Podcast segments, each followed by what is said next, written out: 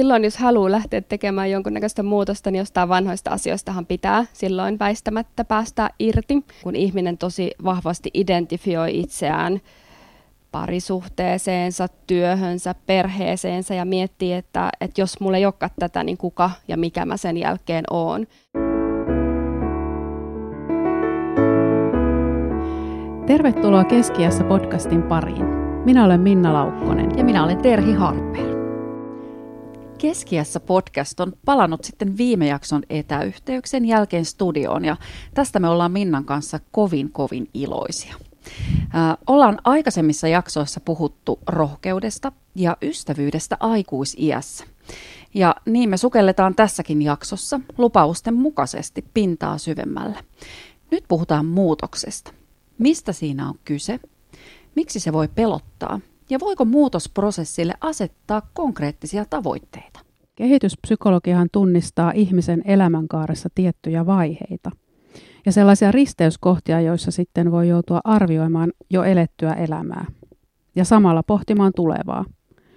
Mutta vaikka nämä elämänkaaren vaiheet ovatkin kaikille yhteisiä, niin kyllähän jokaisen keski-ikäisen elämänkulku, muutokset ja se, miten niihin suhtautuu, ovat tosi yksilöllisiä. Kyllä. Ja sanottakoon tässä vielä, että keski-iällähän siis tavallisimmin tarkoitetaan niitä vuosia, jotka alkavat noin 35-40-vuotiaana ja päättyvät noin 65 vuoden iässä. Tässä ajanjaksossa vaihtelevat sekä siirtymävaiheet että pysyvät kaudet. Tätä muutosjaksoa voisi ajatella vaikkapa noutopöytänä. Alkupaloina pariterapeutti ja tietokirjailija Kaija-Maria Junkkari kertoo keskiään muutosvaiheista. Kaija-Maria on naisen elämänkaaren tuntijana todellinen grand old lady. Ja hän on tutkinut naisen elämää monen vuosikymmenen ajan ja kirjoittanutkin siitä paljon. Yksi Kaija-Marian tunnetuimmista teoksista on Naiseksi, joka olet. Ja itse asiassa tämä on ollut sellainen teos, jonka äärelle olemme Terhin kanssa molemmat palanneet aina uudelleen. Ja studiovieraana meillä on kirjailija Johanna Elomaa. Johanna kertoo siitä, kuinka läheisen menetys, parisuhteen päättyminen ja fyysinen uupuminen johtivat totaaliseen irtiottoon ja muutosmatkalle vuonna 2015. Tervetuloa kuuntelemaan.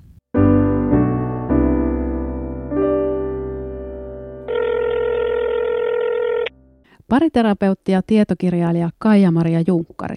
Mitkä tekijät laukaisevat muutoksen juuri keski-iässä? No kyllä se vanheneminen. Siis ihan tietoisuus siitä, että aika kuluu. Ja varsinkin kun tulee pyöreät vuodet, niin jotenkin siinä useimmat tai jollakin tavalla pysähdytään. Tietysti en puhu kriisistä sinällään, mutta se voi olla varsin vahva kriisi. Mutta se on myös yksilöllinen tapahtuma. Ja mun mielestä, tai siis tämä 40-isyys muistuttaa siitä, että jos ei ole lapsia, ei ole puolisoa, että mitäs nyt, että aika alkaa kulua ja esimerkiksi tämä hedelmällisyys, niin se vähenee. Että kyllä se on semmoinen pysähtyminen niille, joilla ei ole lasta eikä ole puolisoa ja olisi halunnut. Ja sitten mä oon tykännyt kovasti tämän sveitsiläisen psykiatrin Carl-Gustav Jungin ajatuksesta, individuaatiosta, joka on siis tämmöistä aidoksi itseksi tulevista. Ja se edellyttää omasta itsessä olevan varjon tunnistamista. Eli ne on niitä puolia meistä, jolle ei ole ollut tilaa tai jonka kohtaamista on välttänyt tai ei ole edes tajunnut, että sellaista on. Tai on pelännyt ja välttänyt sitä. Ja tämän varjon, eli näiden salaisten puolen tajuaminen ja kohtaaminen meistä on tärkeää, koska kyllä ne siellä ovat, ei ne itsekseen pois mene, vaan niiden vaikutus itse asiassa vahvistuu. Ja tähän keski-iän alkuun liittyy se, että mitä mä tunnen, koska niiden kautta tunnistaa sen puolen itsestä, jolle ei ole ollut tilaa. Niitä tunteita on suru, viha, pelko, häpeäkin. Ja sitten myös se, että on väheksynyt itsessä olevaa lahjakkuutta mä ajattelin, että ei minussa ole oikein mitään semmoista, että mä näen niitä muissa ihmisissä ja kadehtin heistä. Enkä ota tilaa sille, mitä minussa on myönteisiä asioita, joille en ole antanut aikaa. Kyllä tässä nelikymppisyydessä myöskin moni miettii, elääkö, millä tavalla omaa elämäänsä, mikä on työtilanne, mikä on jaksaminen. Ja musta tuntuu, että se on entistä vaikeampaa nykyään, koska on niin paljon vertailua myös ja on kovempi kilpailu, että miten minä pärjään tässä systeemissä. Moni huomaa, että kun on laittanut tikapuut yhdelle seinälle, että ne onkin laitettu väärälle seinälle. Että se, mikä on toiminut vielä aamulla, ei enää samalla tavalla toimi iltapäivällä. Että mitä tästä eteenpäin. Ja se, mikä on tärkeää, on, että kuinka mä löydän sen sisäisen ilon itsestäni. Mikä antaa minulle mieltä ja merkitystä tässä vaiheessa elämää. Millaisia ihmissuhteita minulla on, niin että en suostu siihen, että minua kohdeltaisiin huonosti. Aika paljon myös avioeroja tapahtuu tässä vaiheessa. Siinä joutuu tekemään inventaariota ja sen kyselyä, että onko tämä sitä, mikä on minulle oikeasti hyväksi. Tai millä tavalla tätä voi parantaa tai mitä minun tulee tehdä tässä tilanteessa. Koskaan ero ei ole helppo, mutta joskus se on välttämätöntä. No voiko näihin keskiään muutoksiin valmistautua jotenkin? Onko se mahdollista? Sitä voi varmasti valmistautua sillä tavalla, että sitä miettii, pohdiskelee, lukee, keskustelee muiden kanssa. Mutta kyllä se, miten se tuntuu, niin se voi olla yllätys. Mä haluan korostaa, että ihmiset on yksilöllisiä, mutta silloin kun puhutaan keski-iän kriisistä tai muutosvaiheesta, niin olisi se kummallista, jos se ei tuntuisi miltään. Äkkiseltään muutos ja kriisi voi kuulostaa aika kivulialta asialta. Mitä jos ajatteleekin, että ei, en mä halua tätä? Voiko sen muutoksen perua ja ikään kuin paeta? No mä ajattelen, että se on hyvä asia. Ja ei kannata niin kuin väistää sitä. Ja joskus tosiaan se ei edes kysy meiltä, että tuleeko vai ei, vaan se tulee. Juuri jos on jokin semmoinen, joka pysäyttää. Sairastuminenkin voi olla itsellä semmoinen ja myös nämä ihmissuhteet. Että minusta se on viime kädessä hedelmällistä, mutta se ei ole silloin, kun siinä on juuri siinä vaiheessa, niin vaikeahan sitä on ennakoida, mitä se tuo mukanaan. Se on vähän niin kuin seisois kynnyksellä, että entinen ei ole enää mahdollista, mutta ei tiedä, mitä kynnyksen jälkeen seuraa.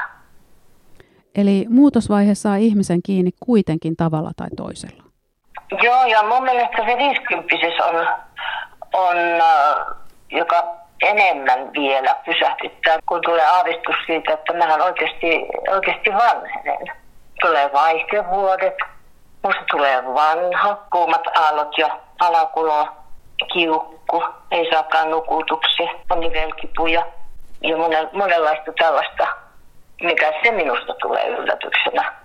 Et kun mäkin ajattelin, että 50 voi kauheita, musta tulee oikeasti vanha, että mitä se oikein tarkoittaa. Ja sitten, että kuka minä olen seksuaalisesti, eikö vaihdevuodet halun, miltä minä enää näytän, että muut katsovat minä vanhana naisena. 50-isyys, niin se on eri tavalla muutosvaihe, mutta siinä joutuu kysymään, että millä tavalla minä olen hedelmällinen nyt tästä eteenpäin. Kaija-Maria, sä olet puhunut uudenlaisesta naisen arkkityypistä, jota ei voida määritellä pelkästään parisuhteen tai äitiyden kautta. Missä me mennään tällä hetkellä? Onko meillä naisilla toivoa? Onko tällaista uudenlaista itsenäistä naisen arkkityyppiä näkyvissä? On entistä enemmän. Ja kun entistä enemmän naiset myöskin asuvat yksin, olevat yksin. Mä luulen, että suomalainen nainen entistä vähemmän miettii itseään miehen kautta. tai äityyden kautta, mutta tietysti ne ovat siinä olennaisena osana, ja jos kaipaa parisuhdetta mieheen, tai jos on homoseksuaali, kaipaa yhteyttä toiseen naiseen tai mieheen, niin kyllä se lämmön ja läheisyyden tunne on tavalla tai toisella, mä arvelen, niin jokaisella ihmisellä. Olet kirjoittanut, että keski-iässä nainen on kuin nahkaansa luova käärme. Olemme paljaita ja haavoittuvia, ikään kuin käymistilassa. Mitä rohkaisun sanoja tai neuvoja, Kaija-Maria, sinulla olisi tällaiseen tilanteeseen? No kyllä minusta se ihan se pysähtyminen, että minussa on liikkeellä jotakin ja jotain uutta tulee. Jotain uutta luovuutta, mitä en voi ennakoida. Ja se on ihan totta. Mä oon jo niin itse vanha, 70. Ja mä ajattelin, että ei se ikävuosien myötä lopu tällainen ihmisenä muutoksen kokeminen ja uusien asioiden löytäminen. Et itse asiassa mun mielestä vanheneminen on kivaa. Ja nyt suunnilleen on terveenä ja siinä mielessä aivot toimii ja on tuntuma, että mitä mä haluan tehdä, joka oikeasti ravitsee minua. Ja niitäkin tulee näitä uusia vaiheita elämän myötä, joita ei voi ennakoida ollenkaan. Niin sanoisin, että tärkeää on oppia semmoinen tasapaino sen kanssa, mitä tuntuu vaikealta, mitä ei voi selvittää itselleen, mikä vie aikaa. Ja samalla tulla tietoiseksi myös siitä, miten elämä vie minua eteenpäin, mitkä arvot on minulle olennaisia, millä tavalla yleensä ymmärrän ikääntymisen vaiheen. Mikä tämän keski-iän muutosvaiheen tehtävä oikein on? Onko tässä tarkoitus kenties valmistua johonkin ja minkälaisen palkinnon tämä koko myllerys tuottaa? Eli katseleeko minua nyt sitten peilistä vanhuuden kynnyksellä jalostunut ja seesteinen nainen? Tai sellainen nainen, joka tajuaa, että kun ihminen elää tarpeeksi kauan, niin virheet tulee kaupan päällistyksi. Että pääsee sovintoon myös sen suhteen, minkälaisia virheitä on tehnyt, mitä nyt tekisi toisin.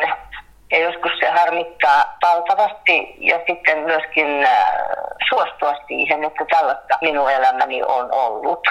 Ja mitä se on edelleen tästä eteenpäin, niin sekin on mielenkiintoista. Et mun mielestä elämän ei tarvitse olla niin sanotusti täydellistä, eikä kaikkia tarpeita tarvitse toteuttaa. Että riittää, että on tyytyväinen, löytää sen sisäisen ilon. On hyviä ihmissuhteita ja tulee toimeen ja tajuaa myöskin sen, että me ollaan kuolevaisia. Mikä on sellaista, joka kantaa minua niin elämässä kuin vanhetessani ja lähestyessäni kuolemaa. Semmoinen, no se liittyy taas tähän varjoon, mutta että mitä en ole kohdannut tai edes osannut tai mikä on minussa ollut piilossa. Ja mä ajattelen, että tämä on valtavan hedelmällistä. Se on tuskallista. Ajattelen, mitä olisin tehnyt toisia, nyt tekisi ja näin. Mutta että se on osa mun elämääni. Että tätä mä kovasti korostan, tämän merkitystä. Että pääsee semmoisista turhista taakoista, jotka lamaannuttaa ja vievät voimia elämästä. Elämä on niin kuin semmoinen, ei lineaarinen, vaan se on pidemminkin semmoinen, jossa samat asiat tulevat jossakin vaiheessa uudella tavalla esiin, mutta niihin on löytänyt uuden merkityksen, uuden tarkoituksen. Olet kirjoittanut myös kirjassasi siitä, että vielä keski-iässäkin on mahdollista saada korvaavia kokemuksia ja ikään kuin näin paikata jotain sellaista asiaa, josta on aiemmin jäänyt paitsi. Joo, kyllä mä uskon siihen. Et ensinnäkin sen kautta, kun tulee uusi ymmärrys entiseen elämään, niin se on jo korvaava kokemus, että mä en ole jumissa jotenkin ajatusmallieni kanssa. Ja jotenkin kun tajuaa rehellisemmin, mikä on mulle nyt tärkeää, niin mä uskon, että kun oppilas on valmis, niin opettaja tulee paikalle.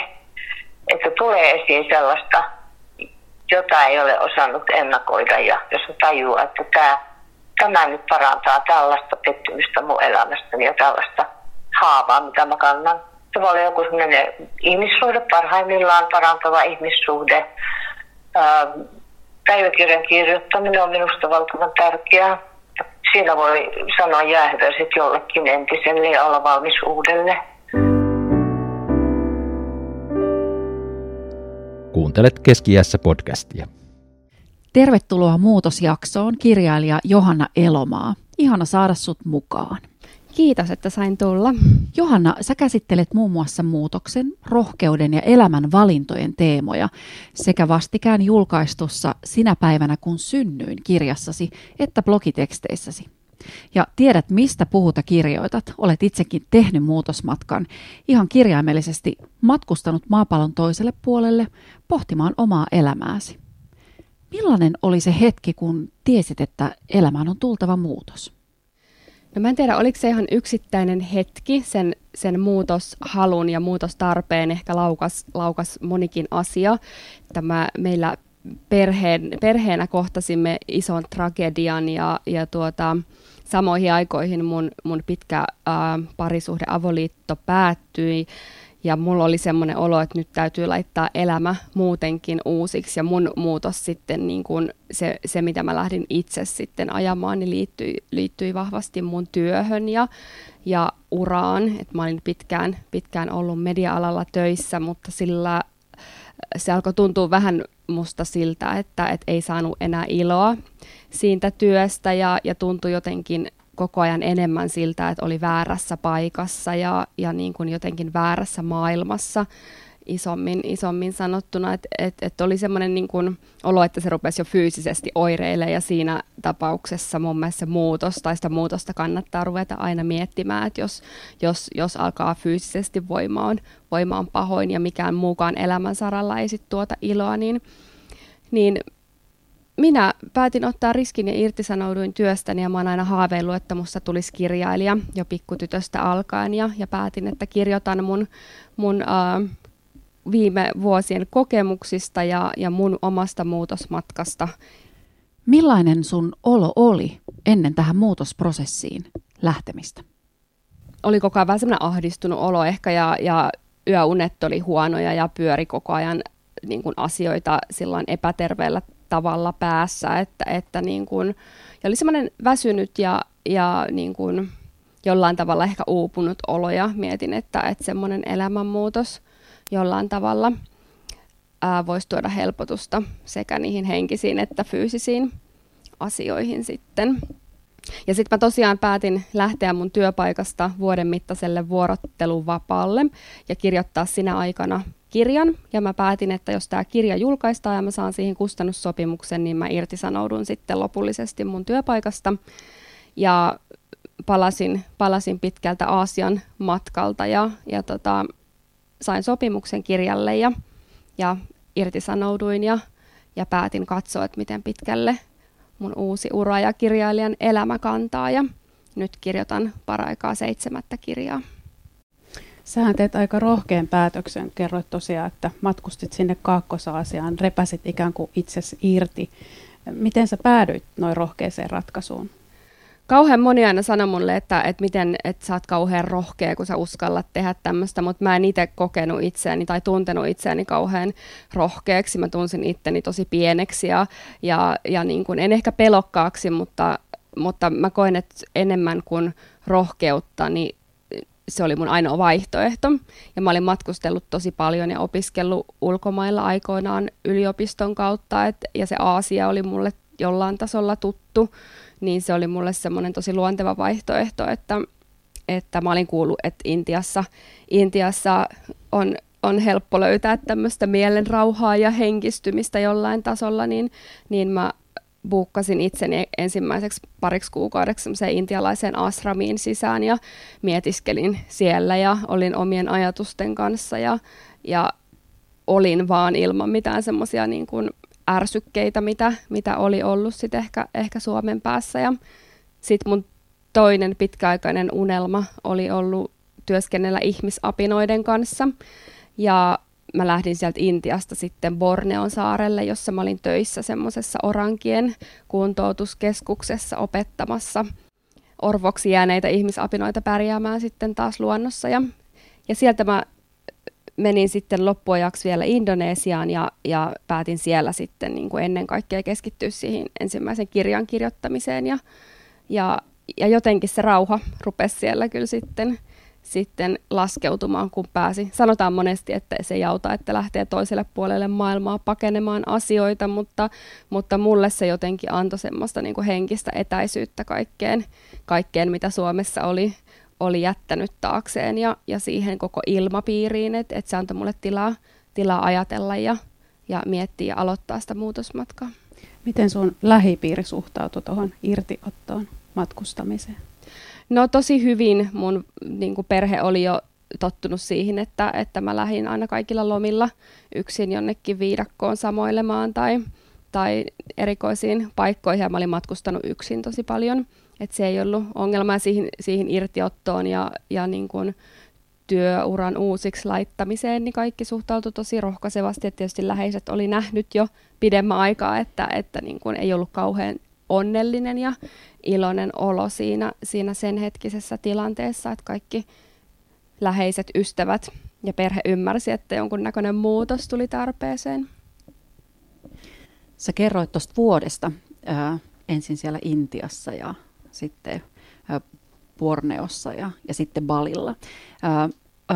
Ja olit ikään kuin vähän niin kuin jakanut tämän vuoden tietynlaisiin vaiheisiin, mutta oliko sulla jonkunlaisia odotuksia tai tavoitteita tälle sun omalle muutosmatkalle? Mitä sä ajattelit silloin alussa?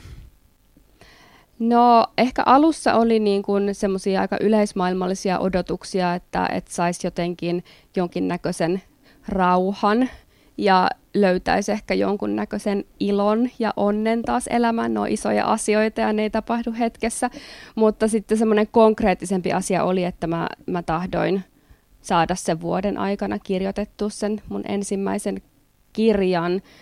Ja oikeastaan mä en uskaltanut mitään hirveitä odotuksia laskea minkään ylle, vaan ne oli enemmän semmoisia toiveita.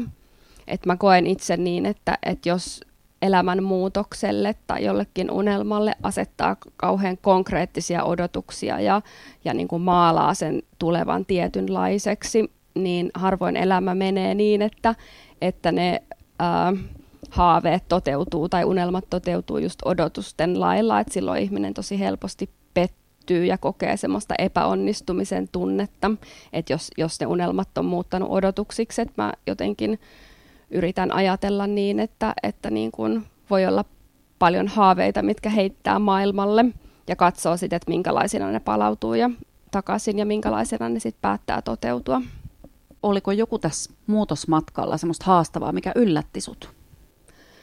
No ei, musta se oli pelkästään jotenkin. Mä olin tosi semmoisessa vastaanottavaisessa tilanteessa, kun koin, että tarvitsen muutosta ja mä jotenkin olin sillain avosylin, menin paikkoihin, että mä oon valmis ottamaan vastaan kaiken avun, mitä mä saan. Et mun mielestä esimerkiksi siellä Intian ashramissa oli kauhean jotenkin vapauttavaa se, että meillä oli tosi tiukka päivärytmi ja herätys oli 5 aamulla ja sen jälkeen oli meditointi ja jooga ja sitten oli aamiainen ja lounas tiettyyn aikaan ja nukkumaan meno tiettyyn aikaan, että se oli jotenkin ihanan aikataulutettua ilman mitään semmoisia niin kuin ulkoisia ärsykkeitä, kuten puhelimia tai someja tai muuta, että se jotenkin auttoi pääsemään ehkä irti niistä vanhoista asioista ja vanhasta elämästä, että mä koin, että se aika oli tosi antoisaa ja suosittelen jokaiselle jonkunnäköistä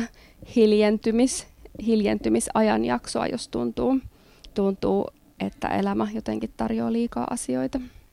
Millainen vaikutus tällä hiljaisuudella ja hiljentymisellä oli kaiken sen itämaisen kulttuurin keskellä?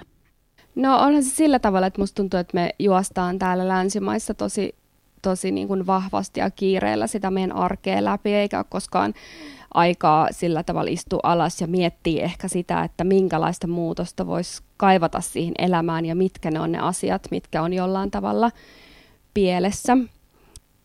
Mä koen, että meidän mieli toimii jotenkin niin, että me syyllistetään kauheasti itseämme ja niin kuin koemme epäonnistuvamme jossain asiassa, että jos vaikka ihminen tahtoo muutosta, niin hän helposti kääntää sen, että haluan muutosta, koska olen epäonnistunut edellisessä asiassa, mitä on yrittänyt tehdä, niin ehkä siinä hiljaisuudessa ja semmoisessa nousi semmoisia tosi vahvoja menneisyyden kummituksia jollain tavalla ja semmoisia niin kuin, asioita, mistä sitten syytti itseään tai mitkä ehkä oli sen oman onnen tiellä, niin se oli jotenkin vähän pelottavaa, mutta myöskin sit helpottavaa, että niitä pystyi sit siellä hiljaisuudessa käsittelemään ja päästämään irti asioista ja antamaan sillä tavalla tilaa uudelle.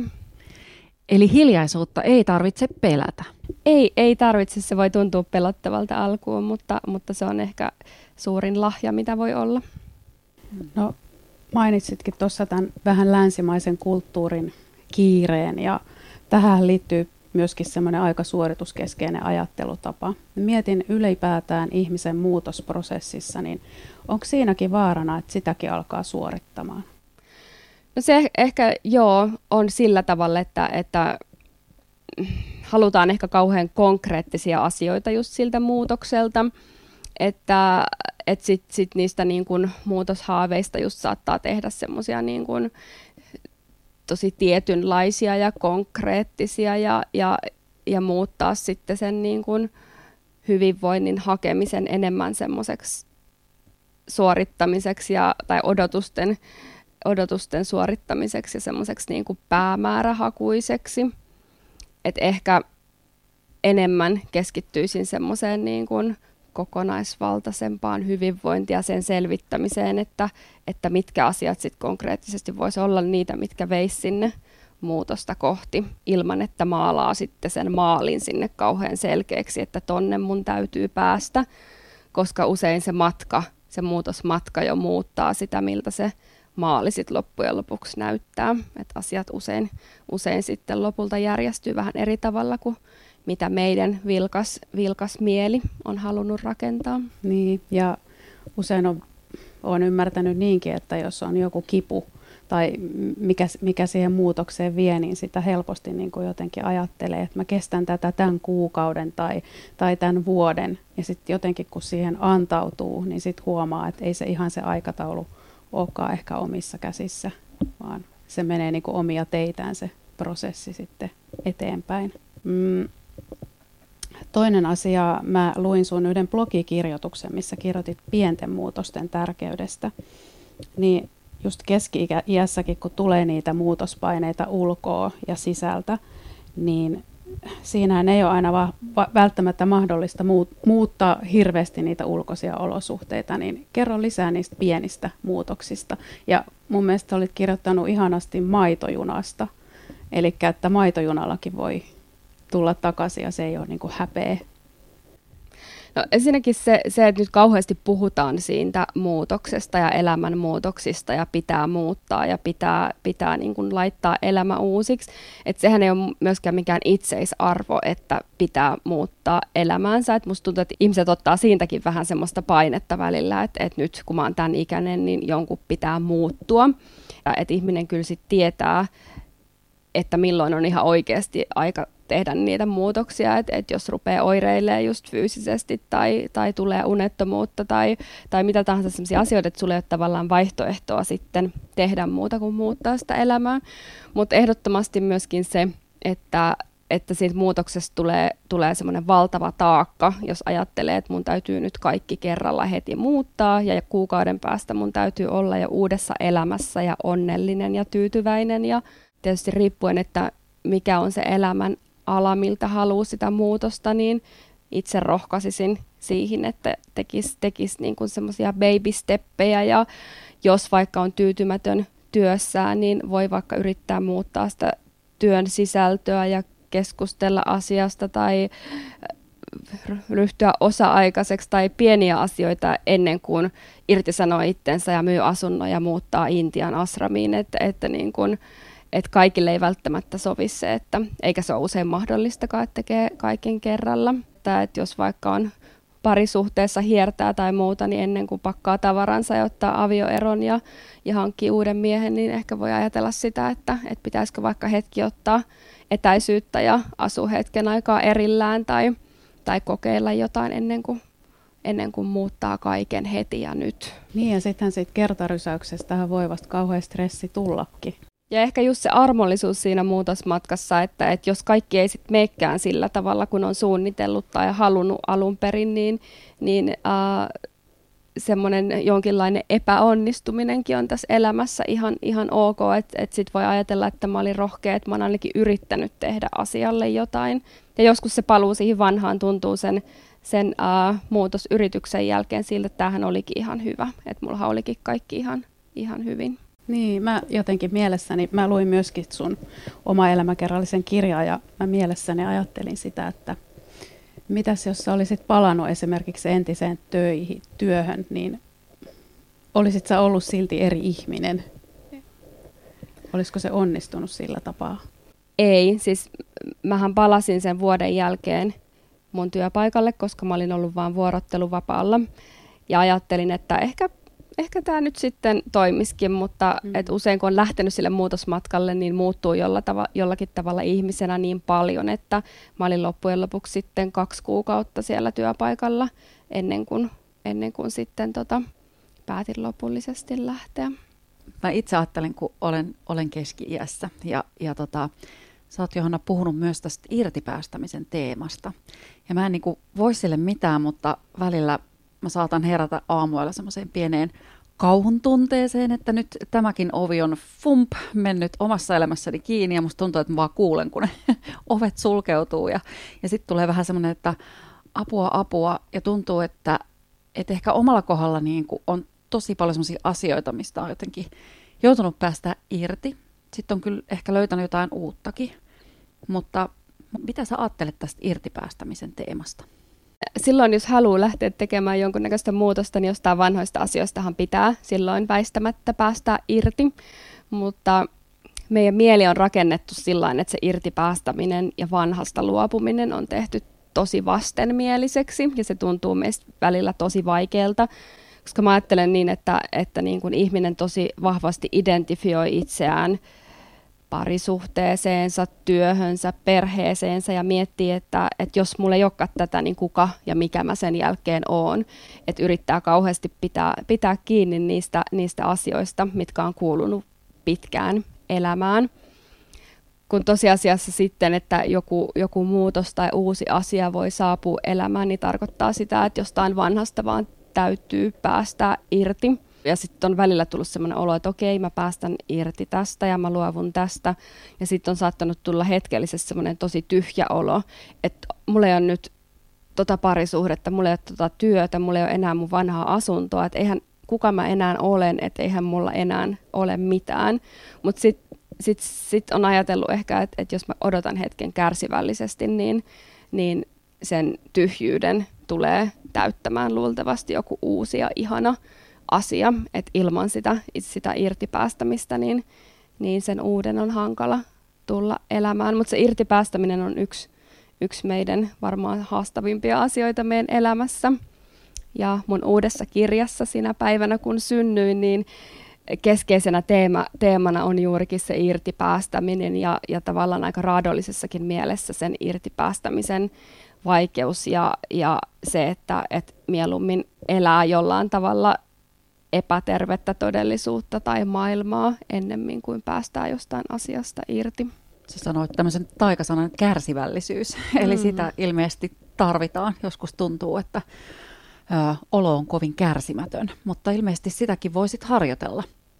Niin, ja joskus toi irtipäästäminen varmaan on myöskin, että irtipäästään sellaisista meidän yhteiskunnan tietyistä oletuksista, että miten ihmisen elämän pitäisi mennä tai mitä jossain ikävaiheessa ihmisen tulisi tehdä tai no vaikka ihan miltä näyttää, ihan tällaisia niin kuin kaiken kokoisia asioita, niin musta tuntuu, että mä oon elämässäni harjoitellut sellaistakin irtipäästämistä, että onko ne kaikki ikään kuin sellaiset mallit sitä itseään varten, että onko ne sellaisia, mistä mun oma hyvä elämä rakentuu.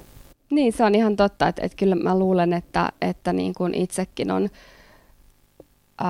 joutunut käsittelemään sellaisia asioita, että on tämän ikäinen ja ei ole perhettä ja lapsia ja niin kuin ajatellut, että sit mulla on jotain muuta ja päästänyt ehkä irti siitä. Mulla ei varsinaisesti ole mitään sellaisia niin kuin lapsihaaveita ollut, mutta et on tavallaan joutunut asennoitumaan siihen, että mä olen tämän ikäinen ja mulla on tämmöisiä asioita elämässä, mutta mä oon joutunut luopumaan joistain asioista, että mä oon saanut sit taas niiden tilalle jotain muuta, että mulla on nyt mulla on lapsia, että mulla on vapaus tehdä erinäisiä asioita, mutta kyllähän niitä käy paljon mielessään just tässä iässä, että menikö tämä elämä jotenkin sillä tavalla, kun kuuluikin. Kyllä. Sitä aika vahvasti Kaija-Maria Junkkarin kanssa keskusteltiin, että miten erilaisia asioita vaikka on niin kuin varhaiskeski-iässä ja mitä 40-50-vuotiaana ja 50-vhän se sitten räjähtääkin se viimeinen, onko se viimeinen... Viimeinen suuri räjähdys kohti seesteistä vanhuutta, kenties. Ai jotenkin näin, joo. Johanna, verrattuna entiseen, miltä sun elämä näyttää ja tuntuu nyt? No ehkä suurin asia on se vapaus, minkä on saanut, että mä luulen, että elämä oli paljon semmoista, niin kuin, se on hektistä edelleenkin, mutta se on niin kuin itse rakennettua ja itse määriteltyä ja ehkä just se, että on uskaltanut päästää niistä yhteiskunnan normeista, että pitää olla tietynlainen työ ja pitää elää tietynlaista elämää ja pitäisi olla tässä iässä jo perhe ja näin. Niin ehkä ne asiat oli silloin vähän alle 40 enemmän läsnä. Ja sitten kun opetteli päästään niistä ajatuksista ja niistä odotuksista irti, niin elämä on jotenkin ollut paljon vapauttavampaa ja rennompaa ja paljon jotenkin jollain tavalla onnellisempaa. Muutosmyllerryksen keskellä, missä ainakin itse olen ja ehkä vähän tuo Minnakin, voit sitten leikata tämän pois, jos ei pidä paikkaansa, niin millä tavalla niin kuin siihen hetkeen voisi sitten niin kuin pysähtyä tai että jos tuntuu siltä, että apua, että elämä vie tai mua ahistaa tai niin kuin, niin onko sulla jotakin esimerkiksi konkreettista, mitä sä teet semmoisissa hetkissä? Mä ehkä mietin, että mistä nämä ajatukset tulee ja onko se joku tietty ajatus, mikä pyörii sitä ympyrää ja onko se joku semmoinen asia, mistä se ajatus nousee, millä mä voisin konkreettisesti tehdä jotain ja jos mä en voi tehdä sille konkreettisesti mitään, niin sitten mä yritän päästää niistä ahdistavista ajatuksista irti ja ajatella, että tämä asia nyt vaan on näin, mutta jos se asia on sellainen, mille voisi ehkä tehdä just pieniäkin juttuja tai muuttaa sitä tilannetta, niin ehkä mä sitten lähden miettimään, että mitä mä voin tehdä ja teen sen, koska sitten monet elää myöskin semmoista sitten kun elämää, että sitten kun tämä tilanne rauhoittuu tai sitten kun lapset on koulussa tai sitten kun jotain, niin sitten voi muuttaa elämää, mutta ehkä rohkaisen miettimään niitä asioita vähän aikaisemmin ja ehkä tekemään jotain niitä pieniä muutoksia. Mulle tuli jotenkin tähän korona-aikaan, pakko taas mainita tämä korona, mutta vaikka tämä on aika inhottavaakin, niin jotenkin tämä on itselläni niin kuin aiheuttanut sen, että kun jotenkin se pelivara pienenee ja sitä ollaan niin kuin pienissä ympyröissä, niin silloin tuleekin keksittyä ehkä kun jotenkin karsiutuu niitä asioita pois, niin tuleekin keksittyä sellaisia juurikin näitä pieniä muutoksia. Että hei, että jos mä en pystykään tekemään tota isoa, niin jos mä tekisin pikkusen sinne päin, niin sitten huomaakin, että siellä voi olla jotain muutosta. Esimerkiksi, että käy vaikka aamulla pienellä kävelylenkillä ennen kuin uppoutuu sen tietokoneen ääreen tai jotain tällaista todella pientä. Mä oon alkanut hengittää. Mä oon ruvennut hengittelemään syvää. Ja se on oikeasti toiminut. Ja sullahan, Terhi, on toi hiihtäminen. Hei, kaikki muu on turhaa paitsi hiihtäminen. Se on totta. Hiihtäminen on ihanaa. No mä uskon, ja siinä on kaikki se tavallaan se luonto ja raitis ilma ja oma aika. Ja siinä voi ehkä keskittyä miettimään asioita. Mutta tuosta hengittämisestä tuli mieleen vielä, että kun kaikki...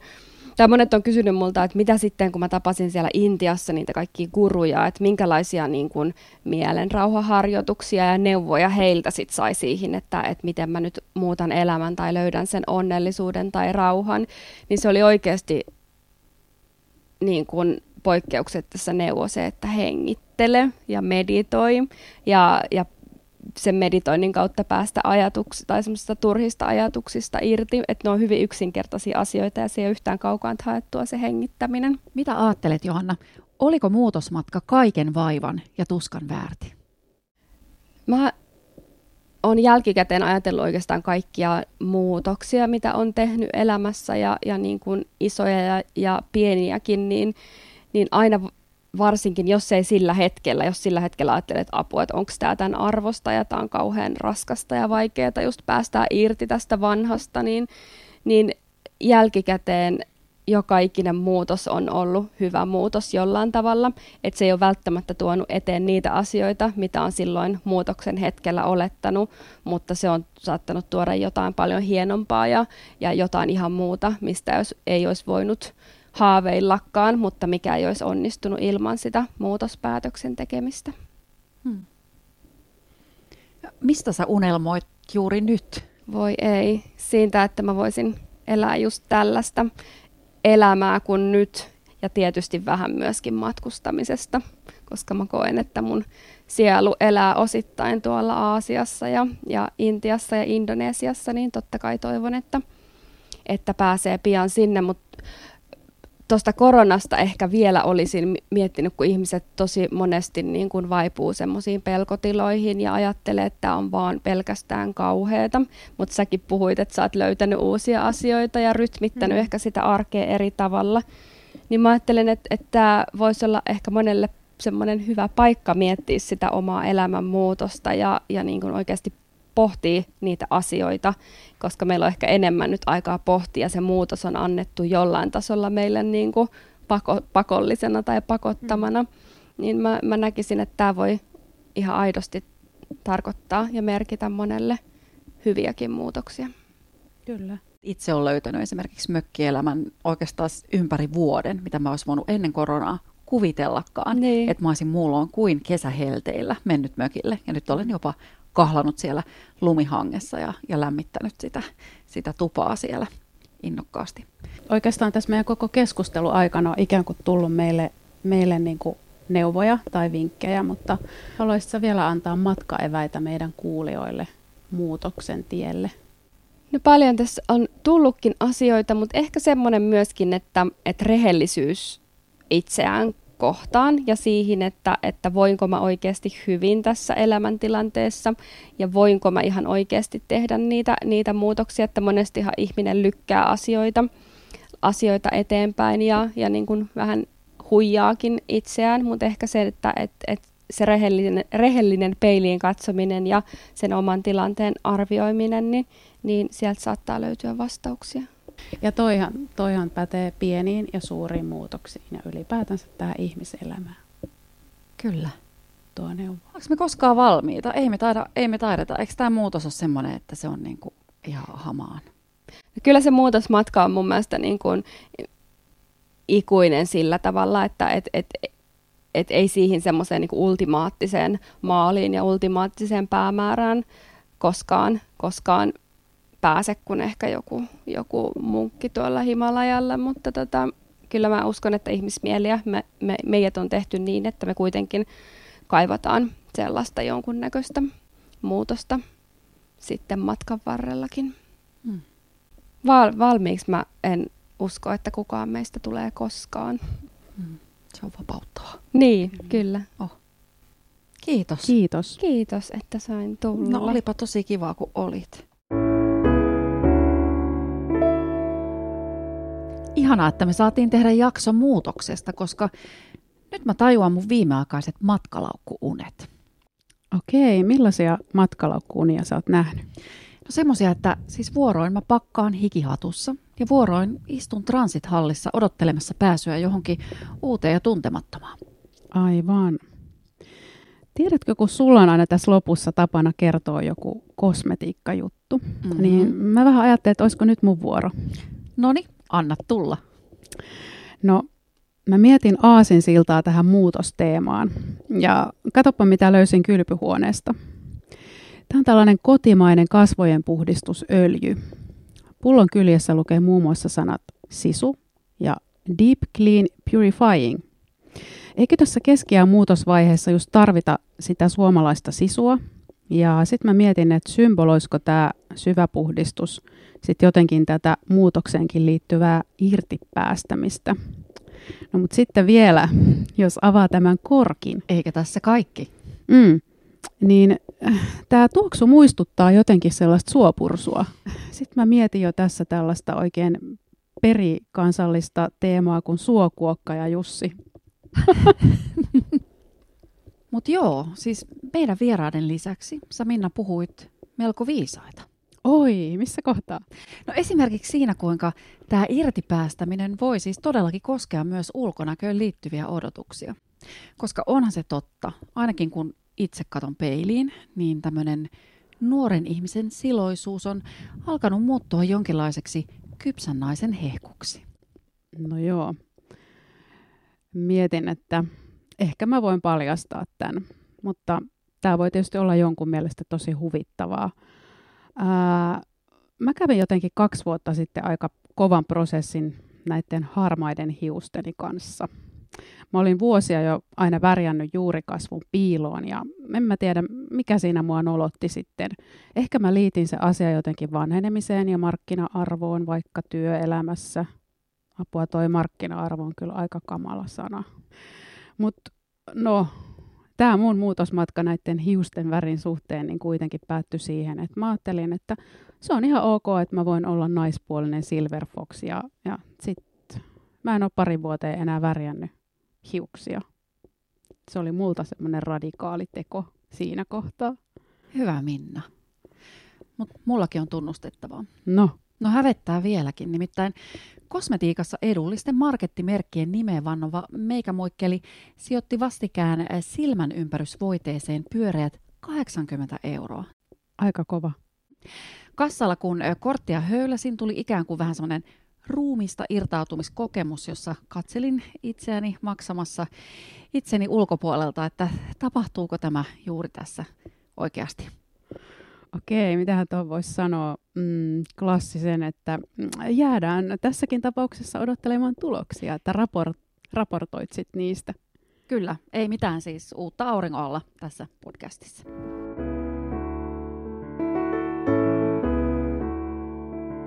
Meidän Keskiässä podcast suuntaa nyt kohti uusia aiheita, mutta sitä ennen me haluttaisiin kuulla teistä, rakkaat kuulijat. Me ollaan laitettu Instagram-tilille @keskiässä podcast kysymys, että mikä muutoksessa on ollut yllättävintä tai mitä itse olet oivaltanut omalla muutosmatkallasi. Käykää vastaamassa ja kommentoimassa. Ja kuten aikaisemminkin, palautetta voi lähettää myös sähköpostilla osoitteeseen keskiassa@gmail.com. Voikaa hyvin ja kuulemisiin.